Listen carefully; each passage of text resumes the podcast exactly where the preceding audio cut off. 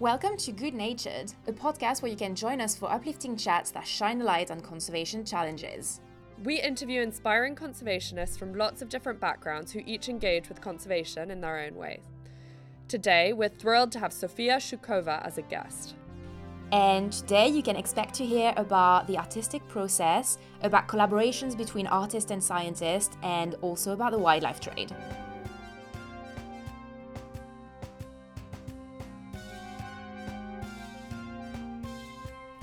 Hey, Sofia. Hi, Julia. Today on the podcast, we have Sofia Shukova. Sofia is a Russian native and Singapore based wildlife artist and conservationist, and she has a particular interest in tackling illegal and unsustainable wildlife trade and promoting human wildlife coexistence. And we're really excited to have Sofia on the podcast today to tell us more about her artistic process, but also about the ways she works with different stakeholders like scientists or uh, conservation practitioners and kind of bring the data that they have into these visual forms that her artworks can be. And Sophia uses all kinds of mediums to create her art. So she's going to tell us more about that and how she chooses them, Sophia identifies as an artivist, which, as the name indicates, means combining your art and activism to kind of communicate about causes that you care about and maybe galvanize change. So let's hear from Sofia.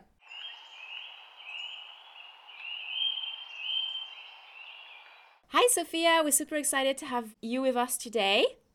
Hi, Sophia. Hi, Julia. So, you're both an artist and a conservationist. What drove you to combine these two interests together? I actually have quite an unconventional journey to become a conservationist and an artist. I finished architecture school. I uh, soon enough after finishing architecture school, I realized that architecture is probably not the thing I want to do for the rest of my life. So I started exploring other options. I was looking for a job. I did some freelance projects. And while doing that, I also started to paint. And majority of the subjects of my paintings were animals. So I started to learn more about them, about their conservation statuses, threats they're facing, etc. And through this exploration, I actually understood that I would like to be involved more in conservation. Then I did a short course on species conservation, volunteered for a while, and then got my first job in conservation. I only recently learned about the artivism movement, which I love. I mean, it's such a good word. So I was wondering, in what ways do you consider yourself an artivist? That's a very good question, especially because um, wildlife artivism term is quite new. So I guess for me, wildlife artivism is when the wildlife artist is not only portraying the animals in their natural habitat or white background, but try to tell a story which is related to conservation or the threats this particular species is facing. So there is a little bit more of the message behind the art piece. In the majority of my works are about the threats the species are facing. So, for example, I have a whole series of artworks about Asian songbird trade and how the birds are captured, how they traded and kept in small cages, etc. And so, art can be a powerful way to engage different audiences with conservation issues, as you've already mentioned before. Can you tell us a bit more about your process of creating conservation related artworks? Well, my creative process really differs from case to case, and that's why it's called creative, I guess. And that's all right that it's different and sometimes unpredictable, even. Overall, I think my process depends on many different factors, including the project scales and limitations. So, for example, how much time I have to create a particular piece, which materials I have, or any other resources that are available or not available to me. Let me give you a couple of examples of artworks and the projects I have been working on so have a better understanding how it works. So, for example, one of the artworks I previously created is called Red Ivory, and it was inspired by a report that I read on the trade of the helmeted hornbills and how their casques are used in decorations. So I think this report was written by TRAFFIC, if I'm not wrong, a couple of years ago. So I just read it, got inspired, and created a piece. I don't think I even done any sketches at all. Well, maybe I did a couple, but not too many. So this piece was executed really, really quickly. The project I'm currently working on is on stingray trade and conservation, and it's a long-term collaboration with a shark and ray scientist. Uh, her name is Naomi Clark Shen. So she previously studied shark and ray trade in Singapore, and she's now doing her PhD, mostly focusing on biology and ecology of stingrays. So basically, this project is about me learning from her, from a scientist, observing her work, asking right and sometimes wrong questions, uh, brainstorming ideas together, and creating art inspired by this experience of collaboration and learning from a scientist. So this project started in the beginning of this year and is still ongoing. And based on this experience, I already created quite a few sketches, works, and sculpture. And now I'm planning on creating a larger scale piece or like even actually an installation for public to see and to interact with. It's relatively easy for me to get an inspiration because I just consume a lot of information about various conservation issues on daily basis. And a lot of artists, wildlife artists, are actually struggling because they do not have enough opportunities to learn about conservation topics. I feel like a lot of papers on conservation or even reports are not engaging enough for them to read. So it might be a little bit more difficult for them to explore um, some conservation topics in their art. And that's why I think the collaboration between artists and conservation scientists or conservationists working in the field are so important. And especially in sport, it's important when it goes beyond uh, just illustrating something or producing the pieces for fundraising. And in your art, you use multiple techniques. So I looked through your Instagram and I saw that you use lino cut prints and watercolors and pencil sketches and even kites. How do you choose the right medium for a piece? That's a very good question. And I think often it's it's based on what I have available and which medium I'm feeling comfortable with.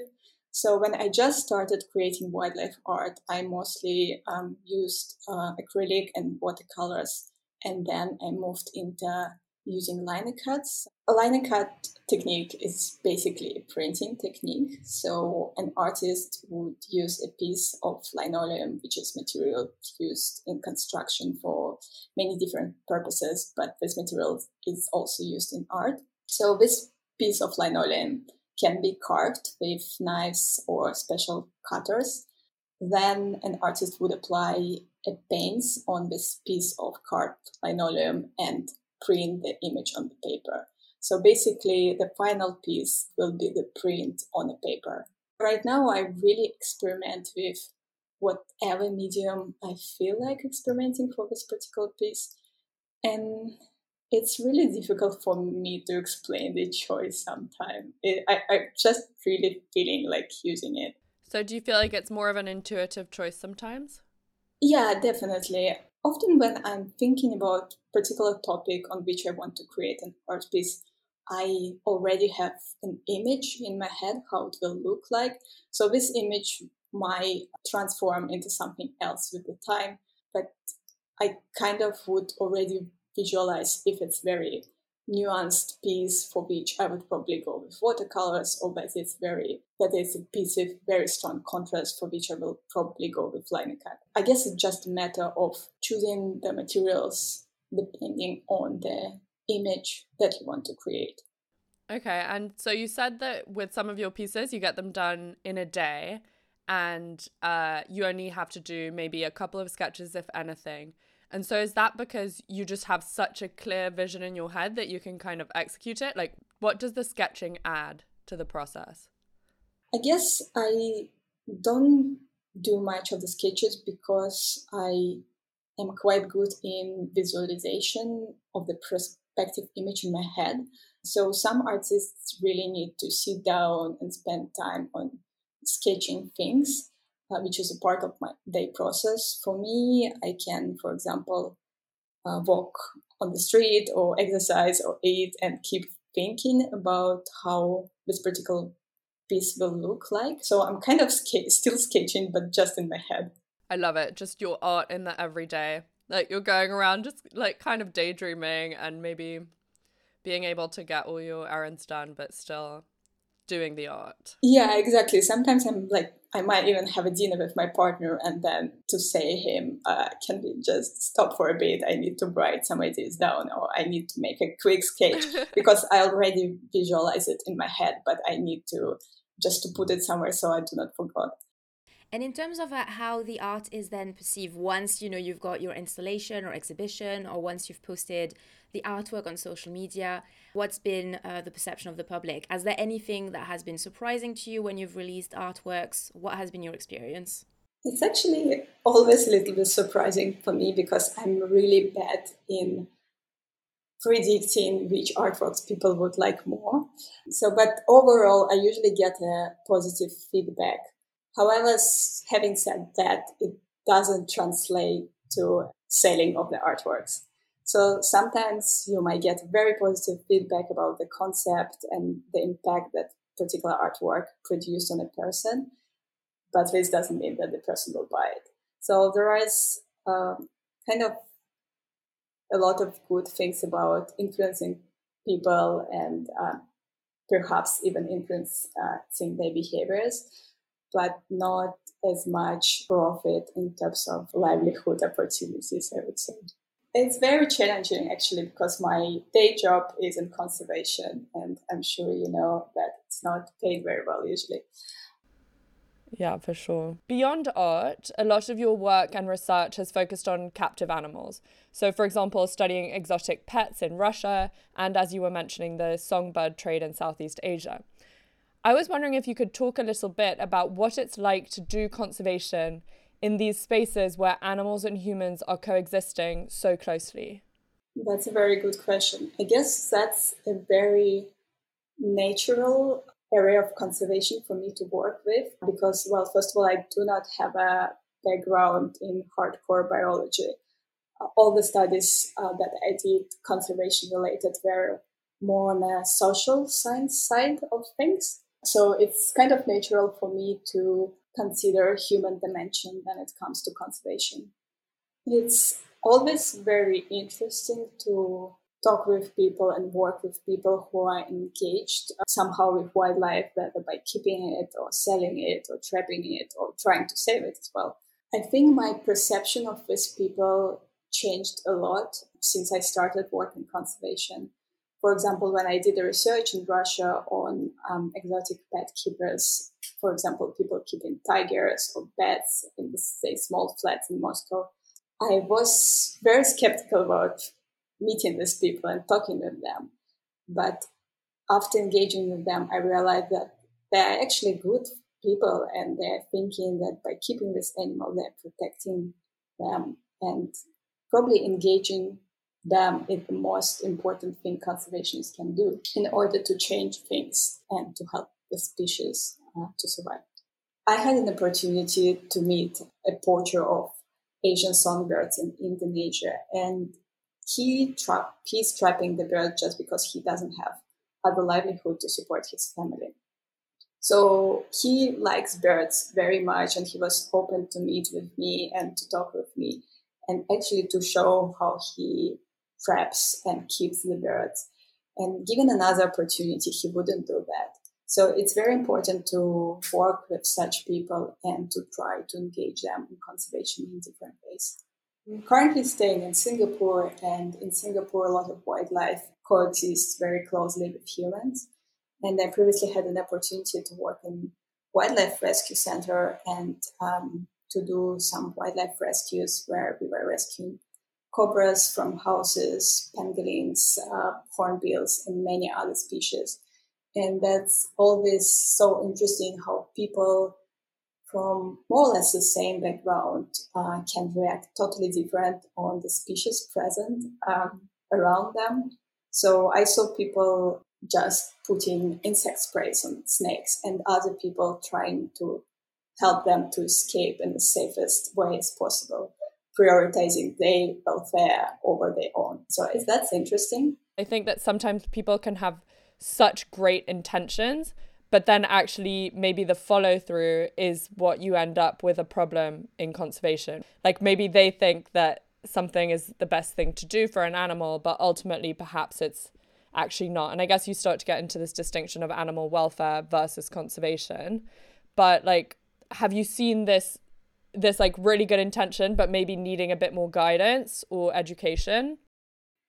Yes, when I did the research in Russia on exotic pet ownership, a lot of people people actually thought that by keeping these birds in captivity, they are saving them because there is no habitat left for them, or the habitat um, is in such a poor condition that they wouldn't be able to survive them.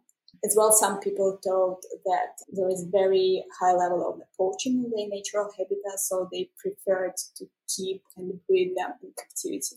So that can be a good intention. The problem is that majority of these people weren't, con- weren't co- contributing to captive breeding of the species in terms of conservation. I think a lot of these people who are collectors of the exotic pet, they actually know the behaviors of animals and their husbandry very well. So engaging them into working for a conservation captive breeding facility might be helpful. Or even if they have a collection of some rare species, they can add them to contribute individuals to um, conservation breeding facilities.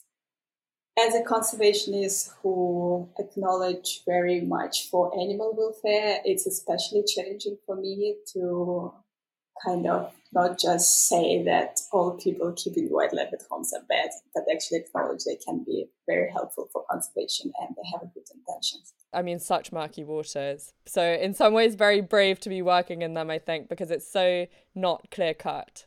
The illegal wildlife trade is not a good thing. Even the legal wildlife trade is not always a good thing.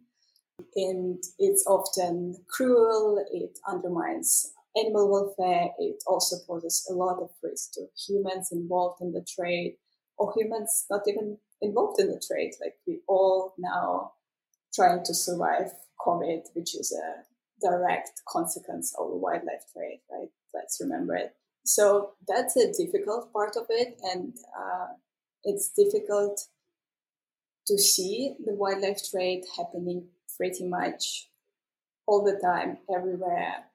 I'm living in Asia, so I'm very often seeing various species being sold on the markets or like even in the pharmacy shops uh, as a food, etc. So that's challenging, and this is why I think for me to try to be able to think about other things and seeing wildlife and nature is such an important coping mechanism to just survive all this um, negativity. We have a question for you that we ask all our guests on this podcast. So, do you feel optimistic about the future of nature? Well, I'm not a very optimistic person uh, when it comes to conservation. It just can be really challenging to see how humans are wasting every conservation opportunity they have and how habitats are getting destroyed species getting um, getting steam, etc. It's heartbreaking. However, I think I found a coping mechanism for me to stay more optimistic and keep working and keep trying to save what is left. And so for myself, I think it's very important to stay connected with nature so sometimes when I'm working long hours, especially when it's a desk-based job, I keep reading and reading how everything, how the nature is destroyed and all species are lost. So it's important for me to go outside and actually see that the trees are still there. There are birds on the trees. Um, there are monkeys around again, I'm very lucky to live in Singapore, uh, so I can see a lot of biodiversity around, and it really helps and um, it gives a little bit more energy to keep fighting. Yeah, so that's your way of recharging, just making sure that you have to spend that time in nature. That's great. I totally agree. I, I find when I'm getting a bit overwhelmed, going for a walk outside really helps. Do you think you could please tell us about another conservationist that you admire? So this is very difficult question to answer because I think there are so many of them, and honestly, each conservationist matter, no matter um, which organization they're working with or which position they have. If I really need to pick one person, it would be the director of Save Vietnam's Wildlife Organization based in Vietnam. His name is Thai, and he's such a huge inspiration for me. Back in 2016, I did an art conservation project on pangolins in Vietnam. And during that time, I also was lucky enough to assist on the rescue of pangolins from illegal wildlife trade. And it's still such a important memory for me and very motivating one. So I will be forever grateful for this opportunity to Thai. He's very hardworking. He really believes in what he does. I think he's quite optimistic, actually. Probably more optimistic than I am. Thank you so much for answering all our questions.